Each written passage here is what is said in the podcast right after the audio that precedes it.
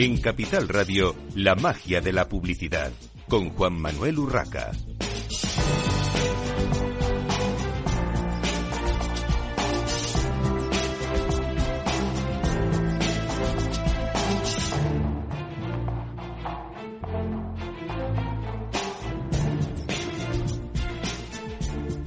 Bienvenidos un viernes más a la magia de la publicidad en Capital Radio. Les habla Juan Manuel Urraca.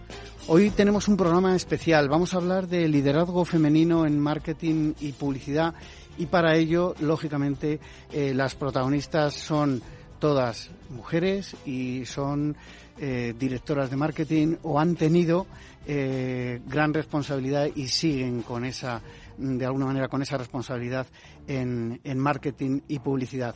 Antes de presentarlas, dar las gracias a, una vez más a nuestro patrocinador, a Epsilon, por eh, colaborar con Capital Radio y con la magia de la publicidad. Vamos a hacer ya directamente una presentación de todas las personas que tenemos hoy aquí como protagonistas.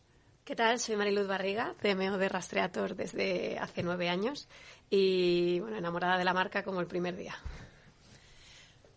Buenos días, eh, soy Ainara Viñarás, directora general de Siseido, de la división Prestige. Eh, llevo Siseido Club Boboté y una marca nueva que, en la que he colaborado en la creación, que es eh, ULE.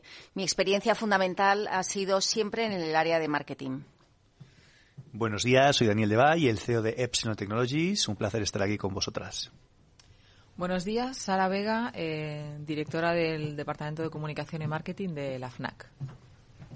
Muy buenos días, mi nombre es Gia, soy la responsable de marketing de Xiaomi uh, Western Europe. Encantada de estar aquí con, todos vosotros.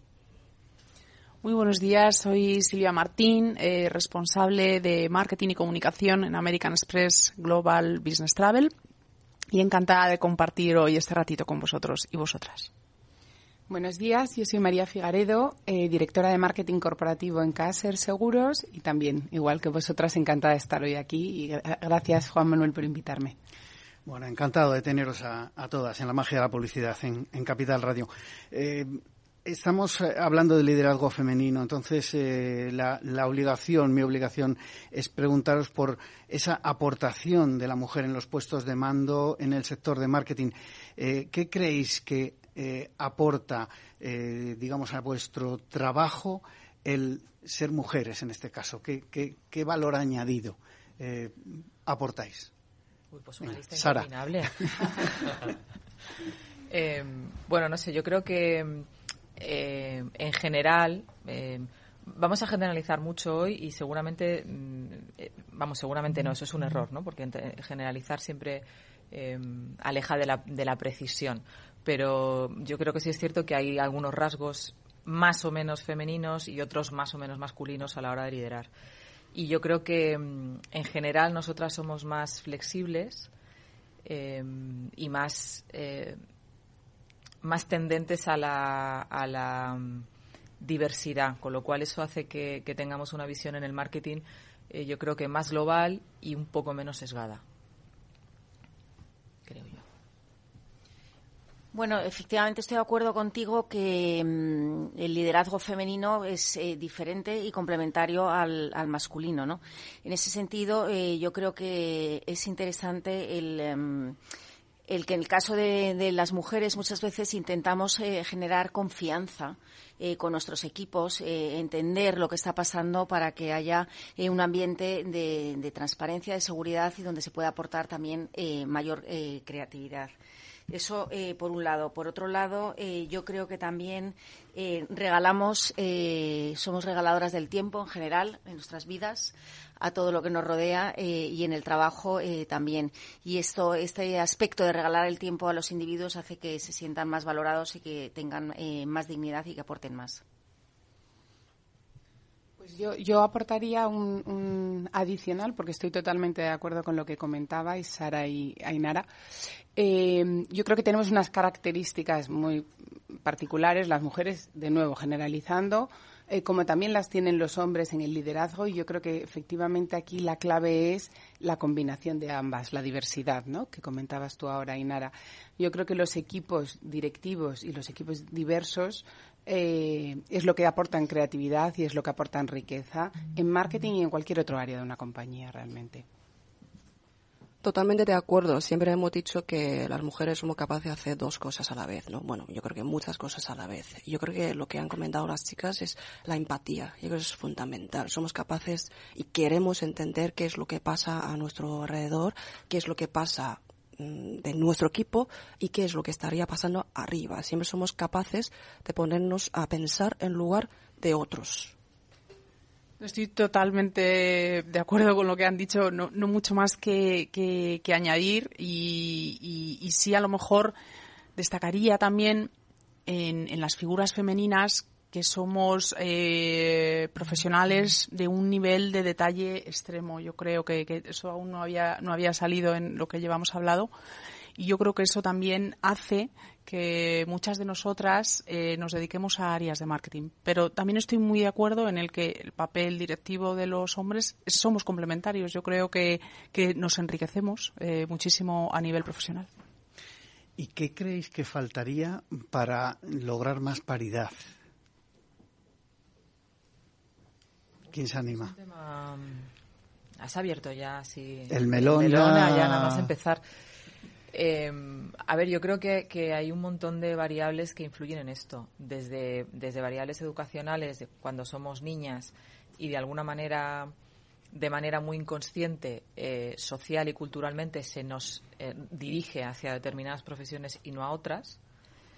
Eh, hasta temas de conciliación, por ejemplo, en los que es, en general, cada vez menos, pero en general las mujeres tendemos a querer conciliar más que los hombres y, y por lo tanto a necesitar más eh, flexibilidad y en posiciones donde la flexibilidad no existe, hay mujeres donde, donde prefieren no llegar porque, porque les pesa más esa conciliación familiar. Entonces, desde temas de educación hasta conciliación, hasta pasando por la formación de los hombres en, igualdad, que, que a veces, sin darse cuenta, también nosotras, ¿eh? pero a veces sin, sin darnos cuenta somos menos igualitarios de lo que creemos.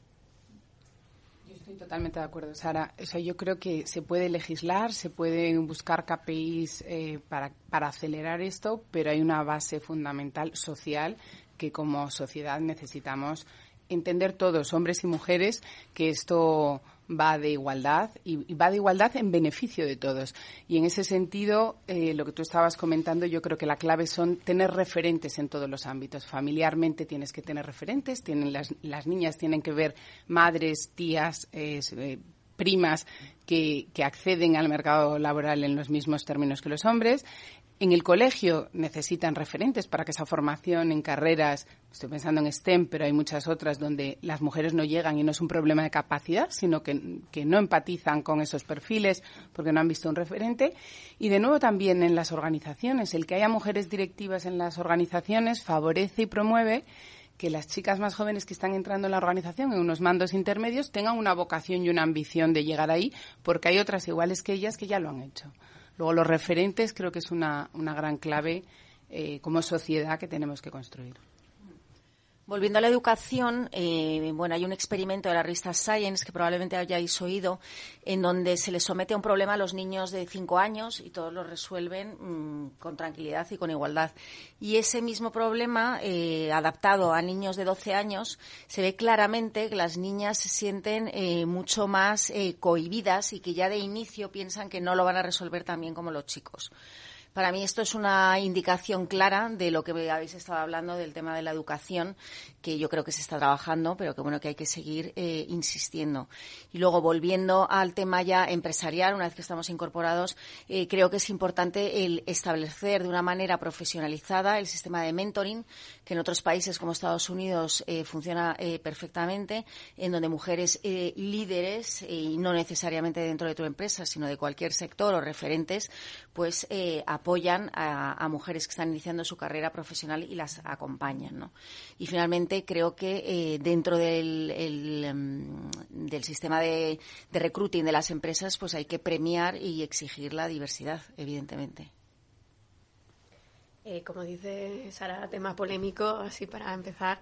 Eh, es cierto que hay mucha polémica alrededor del tema de legislarlo, de, de hacer que sea obligatoriamente el mismo número de hombres y mujeres.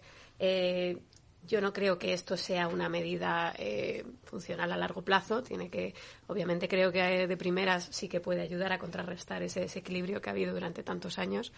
Ahora, lo que nosotros sí que intentamos hacer en Rastreator es intentar eh, al menos pasar los currículums más o menos eh, paritarios y luego pues el que salga. Hay veces que sale más eh, de un lado que de otro. Pero sí que es cierto que yo sí que intento pedir ese, oye, pues pásame dos y dos para al menos tener ese primer filtro.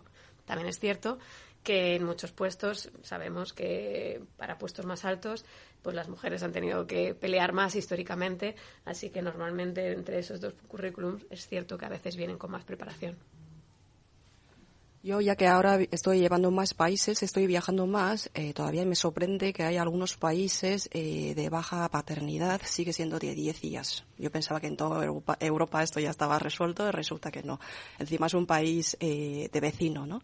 Y luego en Xiaomi, la verdad que nosotros no, en el momento de elegir directivo, en el momento de elegir una persona para el puesto, la verdad que nunca estamos mirando que si es un chico o chica, lo que sea. Siempre medimos, digamos, la, la profesionalidad y de hecho nosotros en, ahora mismo en, España, eh, más que la mitad de los directivos de todos los departamentos son mujeres porque nosotros realmente no estamos mm, buscando mm, la igualdad, lo que sea, simplemente es que nosotros eh, validamos por la profesionalidad y por la capacidad, ¿no? Yo creo que estamos en el buen camino y yo creo que esto va a seguir eh, porque mm, es, es la realidad y yo creo que no hay nada que se puede parar.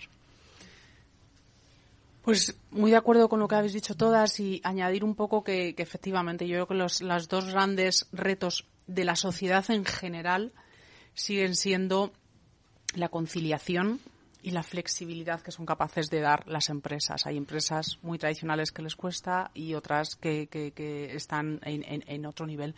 Yo tengo la suerte o la fortuna, y a lo mejor también por eso llevo todo este tiempo que llevo en la compañía, de trabajar en una empresa americana y mm, donde más del 70% en España de, los empleados son mujeres y en, en, puestos directivos de alta dirección en España totalmente paridad.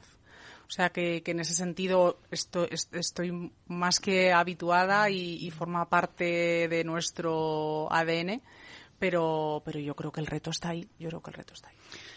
Yo como resumen diría, eh, y además estoy convencido de ello, de que es un tema de, educación. Yo creo que se está empezando a hacer bastante bien, eh, por lo que veo por, con mis hijos, pero en cualquier caso hay, hay mucho recorrido y probablemente vosotras eh, y las que os eh, digamos, vuestras predecesoras eh, tuvieron que luchar mucho para, bueno, pues para llegar a los puestos donde estáis vosotras o, a nivel de CEO, eh, etcétera, etcétera.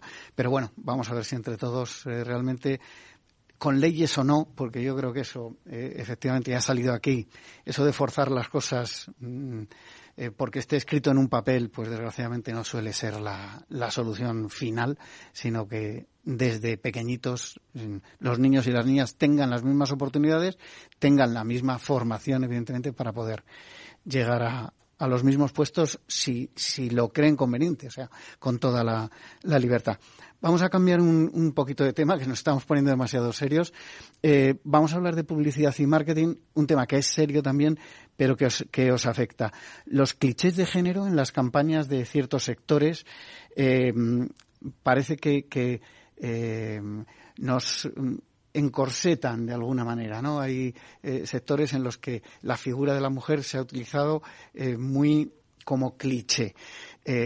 ¿Cómo se puede lograr porque no digo que, no sea una publicidad respetuosa, pero a veces hemos visto casos, digamos, que no, que no lo eran. ¿Cómo se puede lograr una publicidad en general más respetuosa con todo tipo de colectivos, razas, géneros? caso, dedicándome a la cosmética, eh, efectivamente el mundo de la cosmética ha cambiado muchísimo, pero porque también los hábitos de las personas han, evolucionado. Entonces, eh, tradicionalmente eh, nos dirigíamos prácticamente en exclusiva a la mujer, pero la cosmética masculina tiene una evolución tremenda y eh, tiene un peso eh, muy importante. Entonces, ahí hay mucha evolución. Y ya no solo la cosmética masculina entendida como el tratamiento, eh, las cremas, el aftershave que se, que se dice, sino también el maquillaje. El mundo del maquillaje también ha incurrido dentro del hombre y en ese sentido nosotros tenemos campañas a nivel internacional que se llaman Love the Differences, en donde aparecen hombres, y mujeres utilizando nuestros productos de maquillaje. Nosotros y muchísima, muchísimos competidores de la industria. O sea, que sentido sí que ha habido un cambio significativo. Pues mira, yo igual es un poco naif, pero yo creo que la publicidad tiene un papel importante eh, en la normalización de, muchas cosas. ¿no? Entonces, eh, yo creo que, las compañías que son valientes y salen de esos clichés eh, tienen un, granito de arena importante que, aportar a la hora de visibilizar otros modelos de, de cosas. ¿no? yo tengo en la cabeza ahora mismo un un anuncio de, un detergente para la ropa donde generalmente siempre salían mujeres, ¿no? Y de repente ahora salen, sale un señor poniendo la lavadora. Eh, pues esto parece una chorrada, pero, pero no lo es, porque de lo que estamos hablando de esto, ¿no? De que los niños cuando ven esos anuncios, antes solo veían señoras poniendo la lavadora. Y ahora ven un señor. Bueno, pues al final todo eso, todo es, la publicidad forma parte del acervo cultural eh, en sociedades como la nuestra. Y yo creo que, la publicidad tiene, tiene un papel importante para eso. Nosotros en la FNAC intentamos em, mostrar siempre personas diversas en el amplio sentido de la palabra en, las campañas. Mm, y, creo que si todas las compañías vamos por ahí, de alguna manera eh, empujaremos un poco a normalizar.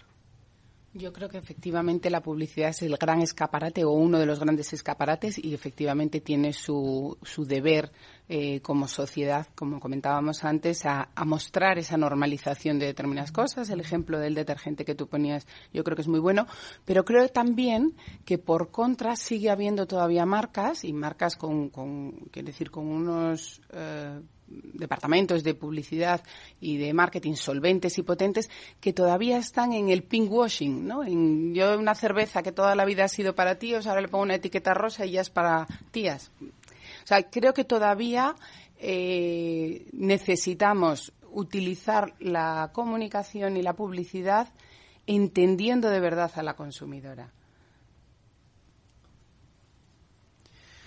Bueno, la verdad es que el tema yo creo que daría también para, para más, pero vamos avanzando un poquito. Eh, ¿Consideráis suficiente la labor de autocontrol como vigilante de la autorregulación de la publicidad o harían falta otros organismos o, otros mecanismos? En el último año, me refiero a 2022, eh, ha habido 41 casos de anuncios no apropiados en cuanto a eh, temas de género no otras cosas que, eh, bueno, ellos eh, controlan miles de, spots, eh, muchas veces de forma voluntaria por parte de las empresas, pero digamos, en este caso concreto, 41 casos todavía me parece mucho, teniendo en cuenta que hablamos de spot de televisión y que no deja de ser algo eh, porque no, cualquier empresa, eh, comentaba eh, María el tema de los departamentos de marketing solventes, todos tenemos en mente que una empresa que hace televisión, bueno, pues tiene cierto potencial detrás y entendemos que cierto nivel en, su departamento de, marketing, ¿no? Y que se den estas cosas. A mí me a mí me chocó este dato cuando nos lo presentó a principio de este 2023 autocontrol con sus con sus datos del año anterior me llamó la atención. Eh, no sé, ¿qué, opináis? ¿Es suficiente autocontrol? ¿Habría que, establecer otros mecanismos? Sara. A ver, a mí no, me sorprende tanto. Quiero decir, es que, mm, es que hay tantas sutilezas que, ya hoy en día reconocemos como cosas inapropiadas y que hasta antes de ayer eran eh, temas normalizados que seguramente me gustaría saber de esos 41 anuncios cuántos eran de departamentos de marketing liderados por hombres, por ejemplo. ¿no? Eh, y no es una crítica mm, encarnizada, pero al final hay un sesgo de, pertenencia. Y cuando, el, em, cuando la cosa no te toca a ti, a veces es más difícil reconocer dónde, está lo inapropiado, ¿no?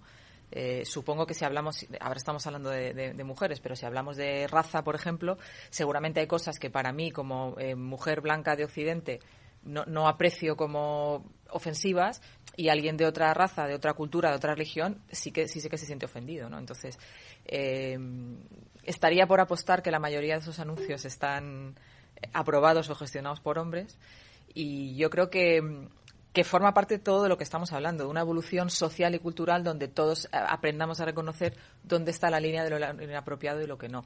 Yo creo que Autocontrol hace una, una buena labor y creo que, que poner sobre la mesa que hay cosas que, bueno, que están un poco en la línea de lo que ya no, de lo que ya la sociedad no admite, eh, pues está perfecto.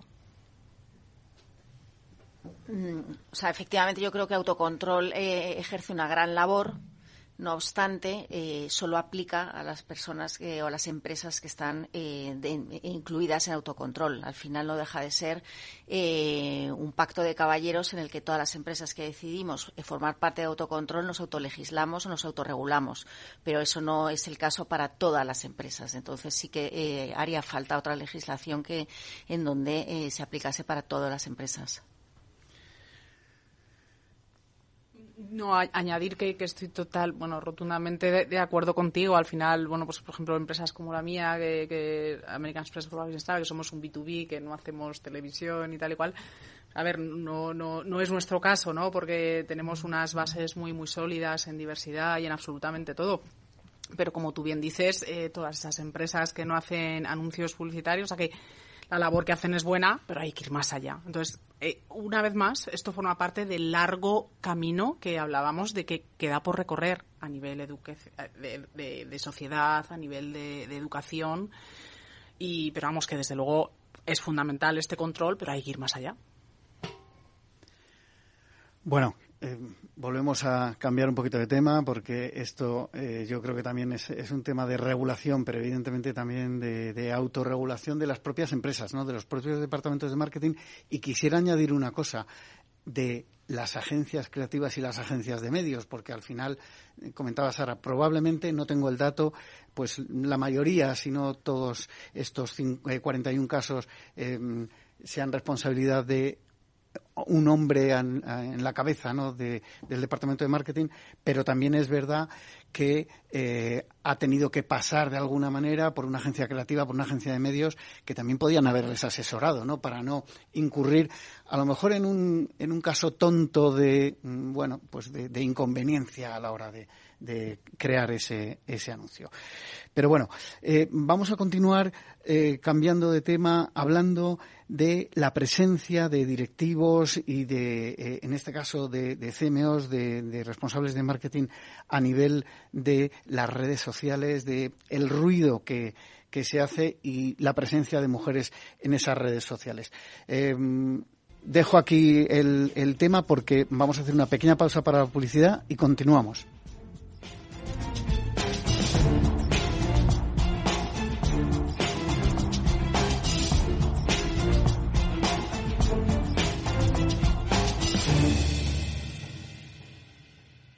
Capital Radio, la genuina radio económica. Aquí, en Capital Radio, está el programa más divertido y de mayor influencia en el mundo del capital humano. Todos los viernes a la una de la tarde, únete a Humanos en la Oficina, presentado y dirigido por el speaker internacional Miguel Ángel Pérez Laguna. Un programa donde el talento es protagonista en un formato innovador e irresistible que ya se escucha en 13 países. No te lo pierdas.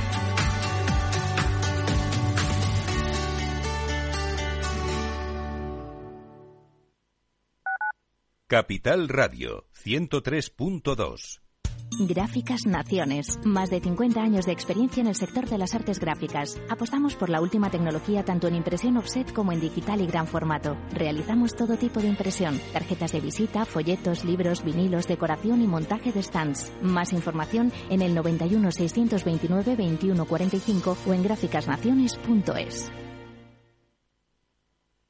Nos gusta que las personas tengan opinión propia. Quienes aquí hablan también expresan su propia opinión. No representan la opinión de Capital Radio.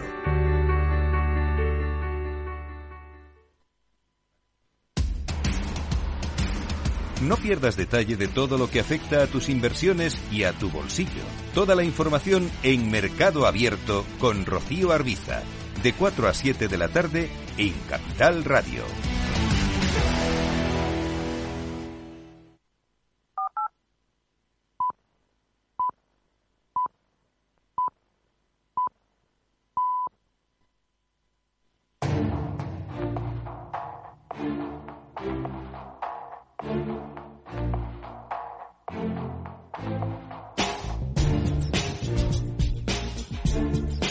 En Capital Radio, la magia de la publicidad, con Juan Manuel Urraca. Continuamos en esta mañana de viernes en la magia de la publicidad en Capital Radio, hablando de liderazgo femenino en marketing y publicidad con seis eh, directoras de marketing, eh, bueno, una directora general, pero que tiene una larguísima trayectoria en, en marketing, y con eh, Daniel Debay de, de Epsilon, nuestro patrocinador en, en el día de hoy y colaborador habitual de, de, este programa. Estábamos hablando de la presencia de las mujeres eh, en posiciones de dirección de, de, marketing o, mm, digamos, de responsabilidad dentro de sus empresas y su repercusión en las redes sociales. Eh, Epsilon ha realizado un par de estudios muy interesantes sobre CEOs y CMOs. Eh, Daniel, cuéntanos un poco. Efectivamente, bueno, lo primero, yo estoy muy eh, honrado ¿no? de estar aquí con vosotras escuchándoos y la verdad es que aprendiendo y confirmando muchas cosas que, que se ven en el día a día. ¿no? Y como nosotros somos especialistas en el tratamiento y análisis de datos, hoy os traigo algunos datos interesantes. ¿no? Hemos hecho, como decía Juanma, un estudio de top 160 CEOs a través de LinkedIn y top 140 CMOs a través de LinkedIn para entender su rendimiento. Y entonces de estos datos eh, vemos conclusiones muy interesantes. Por ejemplo, del top 40 CEOs, 10 serían mujeres y de ese 25% de CEOs representáis el 41% del total de interacciones. Lo que los datos nos están diciendo es que el interés, la empatía, ¿no? lo que comentabais antes, la conexión emocional o la capacidad de, de movilización eh, por parte de las mujeres, según lo que los datos nos arrojan, es mayor que la, que la de los CEOs. En el caso de los CMOs igual. De 140 CMOs, 70, la mitad son eh, mujeres y la otra mitad hombres, y el nivel de engagement, de interacción con las audiencias, es muy superior por parte de las, de las mujeres, con un 15% más temáticas que conectan más con las audiencias, interesantes, ¿no? Lo habéis comentado, ¿no? Jan, Sara, hablar de temas relacionados con empresa, con corporativo, pero de people and culture, de integración, de igualdad, de superación, de valores, de inicios, de historias. Entonces, bueno, todo esto concuerda mucho con lo que habéis eh, comentado y al final lo que decías Jan, ¿no? Y lo que decías tú, Juan Manuel, eh, el mandato del mercado lo que nos está diciendo, o, la ley del mercado, ¿no? Al final se impone y, los datos nos están diciendo que lo que las mujeres comunican eh, hoy en LinkedIn en relación a, a temas corporativos y a temas eh, generales, pues genera mucho interés y, y, más que el de los hombres, ¿no? Entonces, bueno, ahí lo dejo. A lo mejor son datos que generan un poco de polémica, a lo mejor a los hombres esto no les hace mucha gracia, pero los datos son asépticos, ¿no? Es interesante. Bueno, recalcar también para toda la audiencia, no solamente para eh, estas seis magníficas mujeres que tenemos hoy aquí representando sus empresas, que eh, a través de la web de Capital Radio en breve tendremos eh, una versión freemium eh, digamos, reducida de, del estudio que gracias a Epsilon se compartirá con, con toda la audiencia y en vuestro caso, bueno, recibiréis al, algo más que, que la versión eh, reducida, evidentemente. Eh, aquí, en este punto, es, obligatorio preguntaros, eh, sé que todas estáis en, en LinkedIn, ¿Cómo estáis? O sea, ¿hasta qué punto eh, utilizáis la herramienta, digamos, LinkedIn para eh, promover no solo vuestro, eh, vuestra carrera profesional, sino también vuestro empuje de la propia empresa. Yo lo uso bastante. Eh, lo uso como escaparate de mi compañía porque creo que creo que cualquier directivo tiene una función de representación de la compañía, pero especialmente los directivos de marketing y los CEOs creo que hay una parte de pues de ser la cara o de representar a la compañía que, que va un poco en el puesto. Entonces, eh, para mí es un, un escaparate de, de, lo que hacemos en, en la FNAC. Eh, también es, un, por qué no decirlo, un, un escaparate de, de, marca personal. Eh, la vida profesional es muy larga y uno no sabe dónde va a terminar. Y luego, para mí, eh, desde hace unos años, eh, forma parte de un compromiso con la visibilidad del, talento femenino y con, y con apoyar un poco la causa. ¿no? Creo que, como comentabas tú antes, em, los referentes son importantes. Yo tengo dos hijas y, y, para mí em, hacerme visible, más allá de una cuestión personal, es una cuestión colectiva, ¿no? De, de, generar, no es que yo sea referente de nada, ¿no? Pero por lo menos eh, ocupo la posición que ocupo y, es una forma de, que, pues eso, de que el resto de mujeres eh, que vienen detrás tengan un referente y también es una manera de, mm, suena como muy mal, pero sí lo digo, de hacer lobby femenino, de intentar apoyarnos unas a otras y de intentar eh, echarnos un cable y darnos visibilidad unas a otras, que es algo que los hombres han hecho siempre y no pasa nada y está estupendo y que nosotras estamos empezando a hacer ahora. Sí, final, al final, al fin y al cabo, eh, LinkedIn es una plataforma más corporativa. De hecho, nosotros, como nuestro principal labor y trabajo es dar visibilidad eh, de la marca y de la empresa, ¿no? Y luego, mm, obviamente, pues nosotros mismos, ¿no?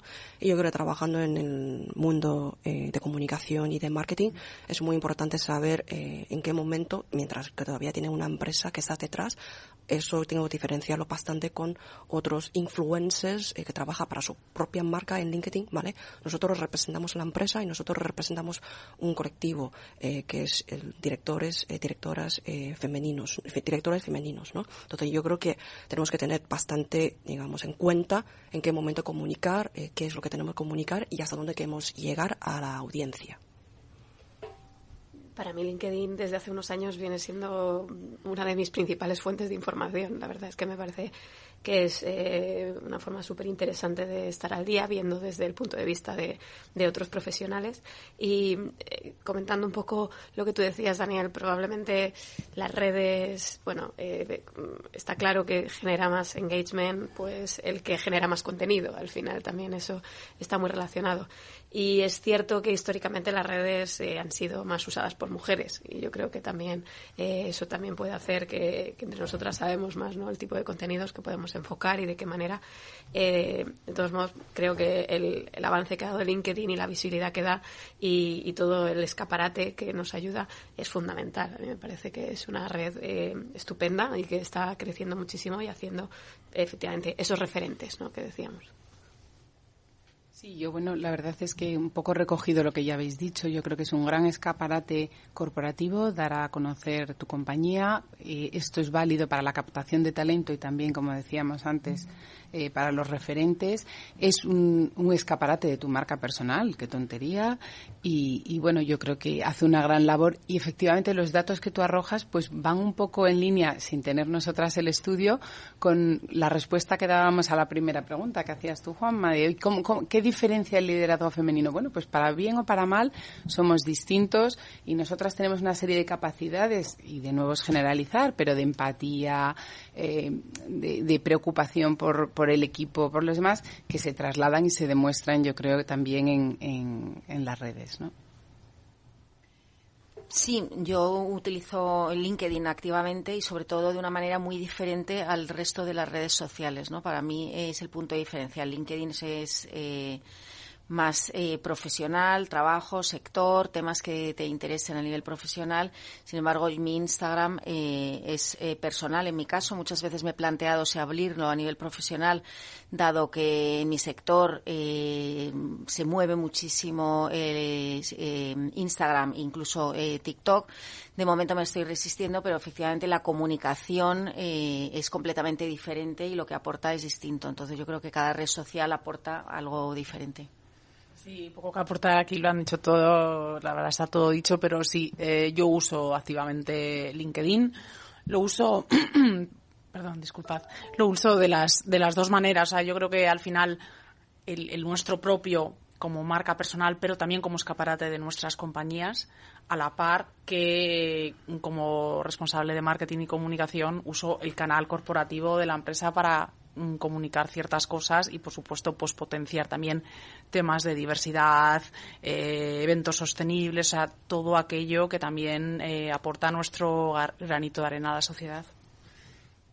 Y el día que desde las compañías y organizaciones se lideren estos programas de employer advocacy o employer eh, internos a través de, equipos femeninos, el impacto se va a multiplicar muchísimo el poder que tenéis las mujeres es enorme, los datos lo arrojan, pero el día que estos lo se lo tomen más en serio va a ser brutal, ¿no? Entonces yo creo que hay una gran oportunidad y, y bueno, hay que, hay que aprovecharla, ¿no?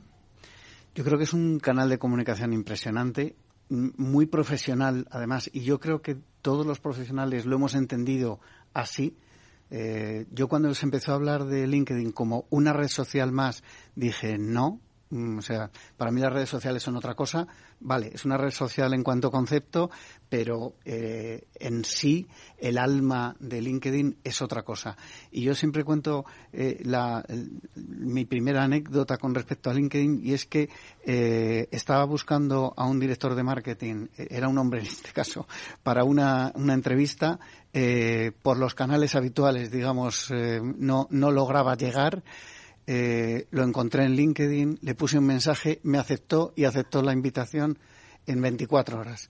Mm, por supuesto era un tema profesional, no, yo no quería hacerle perder el tiempo, a él le interesaba también mm, tener visibilidad en la radio, pero eh, ese canal profesional funciona y yo creo que es, que es importante. Y vosotras como mujeres eh, y con los datos que nos comentaba Daniel, entiendo que, que, lo hacéis bien. Lo que os quiero lanzar es la pregunta de si, si es rentable eso a nivel corporativo, ya no solo como marca personal, que entiendo que sí, porque es un buen escaparate, lo habéis mencionado, pero digamos, os roba mucho tiempo a nivel corporativo el, el emplear recursos para volcar pues vuestras experiencias, eventos, eh, no sé, lanzamiento de nuevos productos. Eh, ¿cómo, cómo, ¿Cómo veis esto?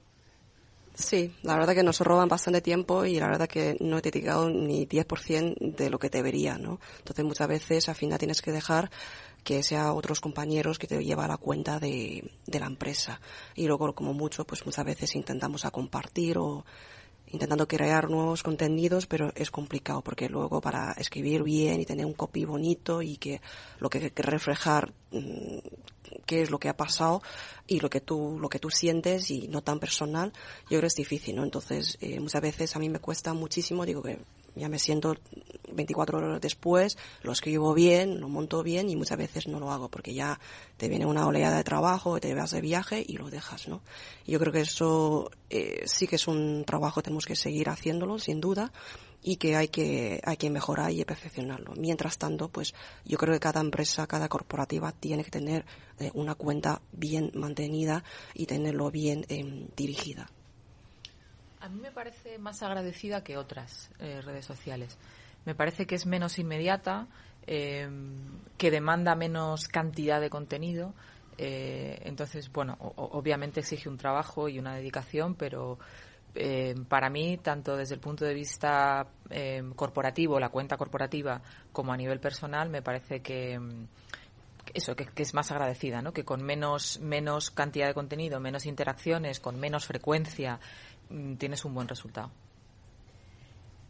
Totalmente de acuerdo con las dos. Eh, lleva, lleva tiempo, porque hacerlo siempre lleva tiempo, está claro, y es verdad que es muy agradecida.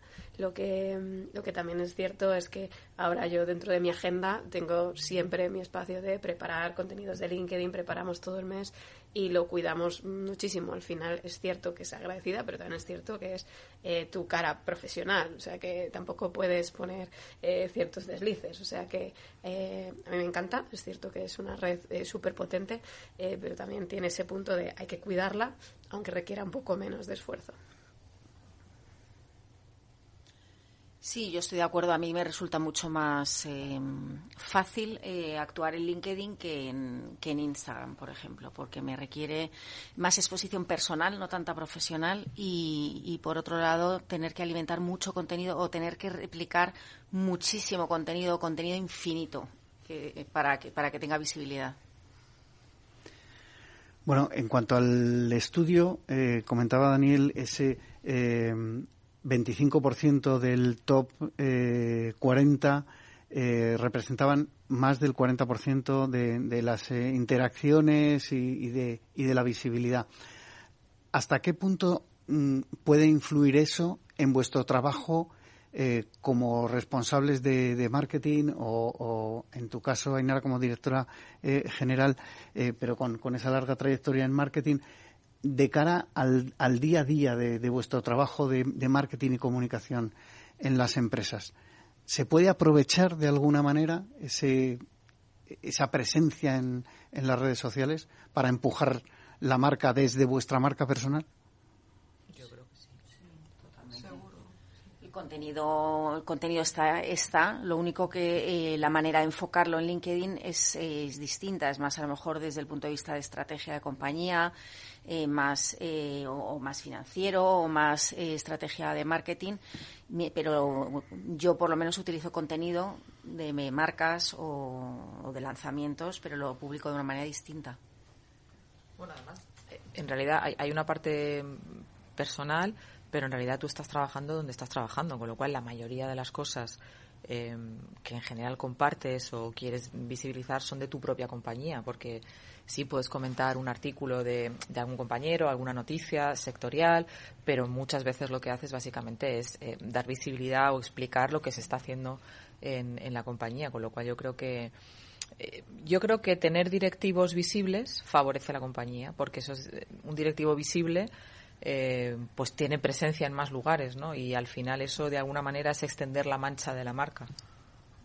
Para nosotros LinkedIn aparte es una gran captación de talento. O sea, yo creo que es la cara visible donde contamos realmente eh, no solo bueno pues nuestro posicionamiento como marca, sino todo lo que se hace internamente y es una forma de seducir a los candidatos.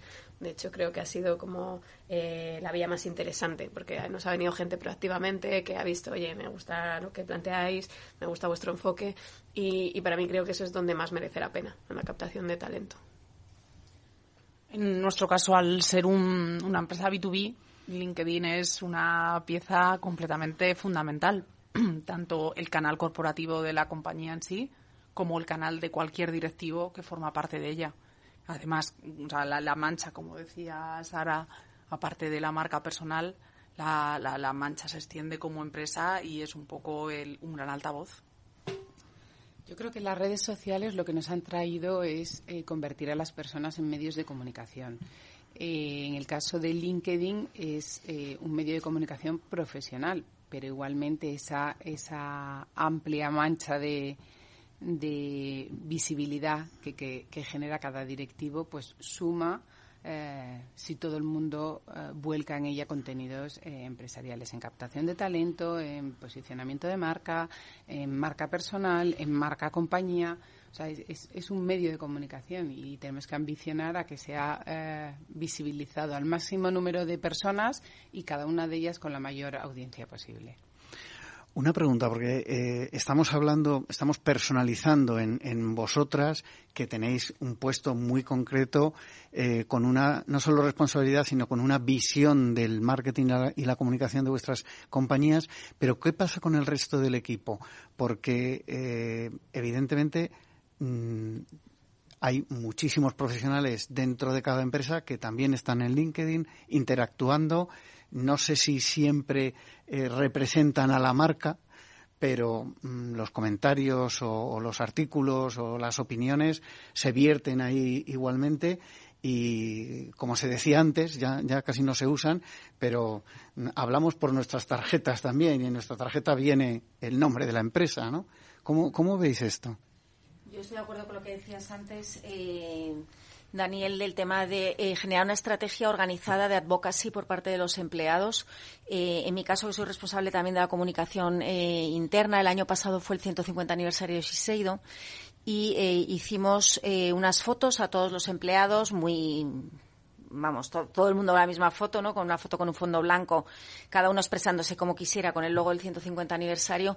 Y eh, hubo un D-Day en LinkedIn en donde todos los empleados a nivel España y a nivel eh, mundial subimos esa foto, cada uno expresando eh, su vivencia dentro de esta compañía, el tiempo que llevaba y tuvo una amplificación, una notoriedad brutal, ¿no?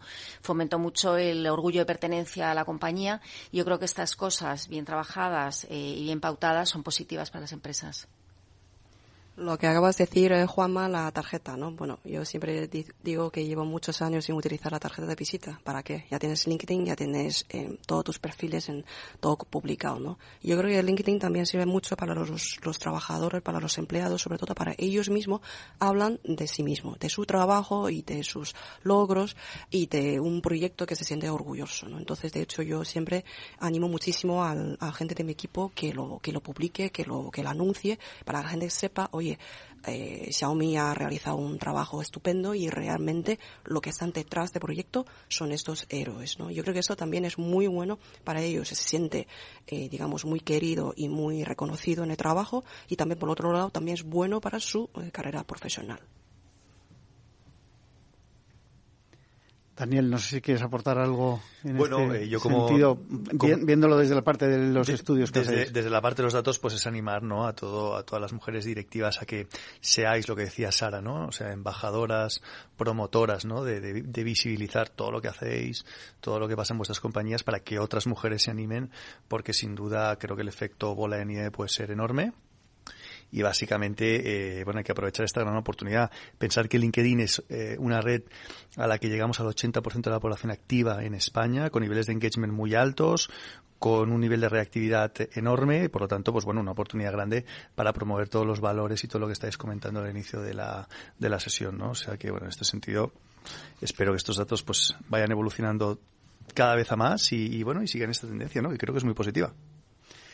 Volviendo a un tema, digamos, del principio del programa, eh, se habla mucho de la gran renuncia. ¿Consideráis que este tema se está superando o todavía queda mucho recorrido para evitar, sobre todo, en, eh, la mujer que renuncia a su carrera en pos de, bueno, pues la formación de una familia o, de otros eh, intereses? ¿Cómo, está este tema en, en, España o cómo lo habéis vivido vosotras?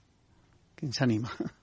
Mm, hombre, yo creo que afortunadamente este es un tema que está evolucionando de forma positiva, al menos así es como yo lo veo. Yo creo que cada vez son en un porcentaje más pequeño las mujeres que abandonan su carrera profesional eh, por cuidar a su familia o por cuidar de sus hijos. ¿no? Yo creo que la sociedad en ese sentido eh, ha experimentado un cambio, aunque queda un camino muy largo por recorrer, pero afortunadamente ha experimentado un cambio. Pero bueno, y una vez más, eh, todo esto, eh, las empresas y la sociedad en general y la sociedad corporativa tiene que ser mm, muy, muy consciente de este tema, porque el tema de conciliación, eh, no solo para las mujeres, para las mujeres y para los hombres en las empresas, eh, al final mm, eh, radican en las familias. Entonces, el tema de conciliación, el tema de flexibilidad por parte de las empresas, no importa tanto dónde estés, sino los resultados que des y este tipo de mensajes ayuda enormemente a que este porcentaje también crezca.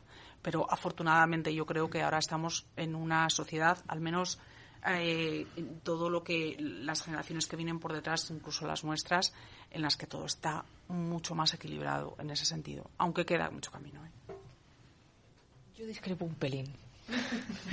eh, yo creo que efectivamente se, está, se, ha cambiado, se han cambiado muchas cosas, eh, se va por buen camino, pero también creo que todas las que estamos aquí sentadas eh, pertenecemos a un colectivo privilegiado. Eh, hay una brecha salarial que existe, que seguramente es más acusada eh, en estratos eh, inferiores respecto al jerárquicamente hablando eh, y hay muchas familias donde donde por una cuestión de practicidad para todo no nos llega si hay uno de los dos que tiene que dejar quién es el que gana menos y quién gana menos normalmente las mujeres. Entonces yo creo que estoy de acuerdo en que se ha avanzado mucho en que en, nuestros entornos la baja de paternidad ya eh, igualitaria, eh, también actitudes diferentes por parte de los hombres. Yo mm, con mi marido pues comparto eh, bueno pues las responsabilidades de casa. Quiero decir que todo ha avanzado mucho, queda camino, pero también creo que, seguramente ha avanzado más en nuestro en nuestro entorno que en otros que finalmente son quizá mayoritarios. Eh, porque la gente que, somos de cuello blanco y trabajamos en oficinas eh, nos parece que somos muchos, pero en realidad socialmente no somos tantos. Yo creo que mm, hay un punto que no se visibiliza. O sea, está claro que hemos avanzado mucho eh, totalmente a favor de la baja mm, paternal. Creo que eso ha sido increíble, ese avance. Ahora creo que hay una parte que es la responsabilidad emocional, que eso no se, no se valora. y la carga mental. Y efectivamente. Y mm, esa parte, por mucho que hayamos equiparado muchas cosas visibles, hay una parte que yo sigo siendo la que está en casa, lo que falta en la nevera, lo que no falta, eh, si hay que preparar, si tenemos un cumpleaños, me encargo de que hay que llevar el regalo. O sea, hay unas ciertas cosas que cuando ya estás además eh, en ciertos niveles laborales y con mucho estrés, eh, yo creo que hay una parte de lo más importante es aprender a gestionar tu estrés. O sea, más que, esa gran renuncia, yo creo que es ese siguiente paso que ahora además se está visibilizando mucho todo este tema de, de la salud mental. Yo creo que el tema del estrés es muy importante y en la parte eh, de la mujer creo que lleva asociado esa parte. Entonces, para mí es ahí donde está el reto, más que en lo que sí que se ve, que sí que vamos haciendo cosas igual, por supuesto, pero esa parte cuesta mucho porque es muy difícil de explicar. Bueno, realmente, eh, y, por desgracia, ¿no? Eh, hace muy poco, bueno, pues unos vecinos eh, hablaban de esto que decía Sara, ¿no? ella no iba a coger un trabajo porque le costaba lo mismo que la guardería del niño. Esto me parece lamentable lamentable, no el concepto en sí, o sea, cada uno tiene que, mm, mirar por su economía, pero el hecho de que alguien, sea hombre o mujer, en este caso encima era mujer, eh, pierda su carrera laboral o, mm, eh, pare su carrera profesional de alguna manera porque a nivel económico no le sale rentable, eh, ya el concepto me parece lamentable, pero es verdad que se sigue dando más de lo que creemos probablemente, como comentaba Sara, y, bueno, el tema está ahí. Daría para otro programa casi, se nos acaba el tiempo, despido ya a perdón, a Silvia Martín de American Express Global Business Travel, a María Figaredo de Cáceres Seguros, a Sara Vega de FNAC, a Mariluz Barriga de Rastreator, a Inara Viñarás eh, de Siseido, Giawei de Xiaomi y de nuevo dar las gracias a Daniel Debay de Epsilon por eh, participar en este programa de La Magia de la Publicidad. A todos ustedes les espero el próximo viernes en La Magia de la Publicidad en Capital Radio.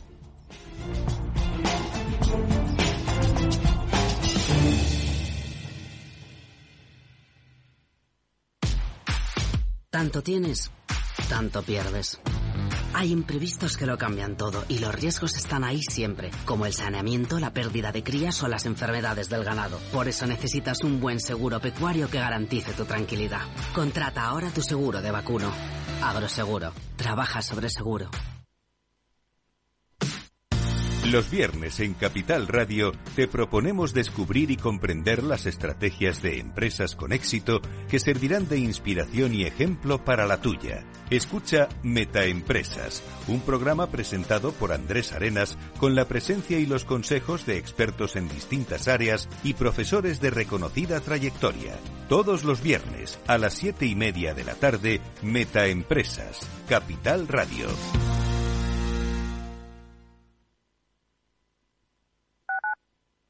Capital Radio, Madrid, 103.2. Hornos San Onofre. Somos pasteleros y eso nos gusta. Utilizamos materias primas que nos hacen disfrutar y elaboramos todos nuestros productos de forma artesanal, sin sucedáneos, ni margarinas, ni grasas trans. Sabemos que las cosas buenas son importantes. Con el hashtag buscamos gente dulce. Hornos San Onofre, calle San Onofre 3, teléfono 91 532 9060, www.pasteleriasanonofre.com. Disfruta de la mejor cocina gallega en Montes de Galicia. Todo un clásico moderno en el barrio de Salamanca. Disfruta de la variada dieta atlántica, de las mejores carnes y pescados tratados con respeto y transparencia y regados con una de las mejores bodegas de la zona. En grupo, en familia o en pareja, Montes de Galicia te ofrece el espacio perfecto en cada ocasión.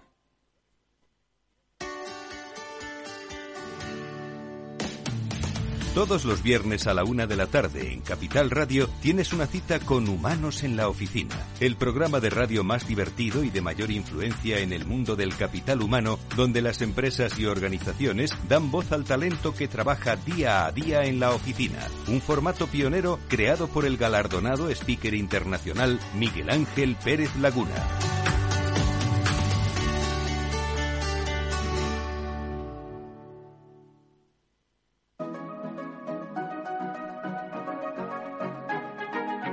Los sábados a la una de la tarde, Capital Radio se adentra en el mundo de la solidaridad y el emprendimiento social. Presentado por Federico Quevedo, llega un espacio abierto a la cultura del bien. Compromiso humano en Capital Radio.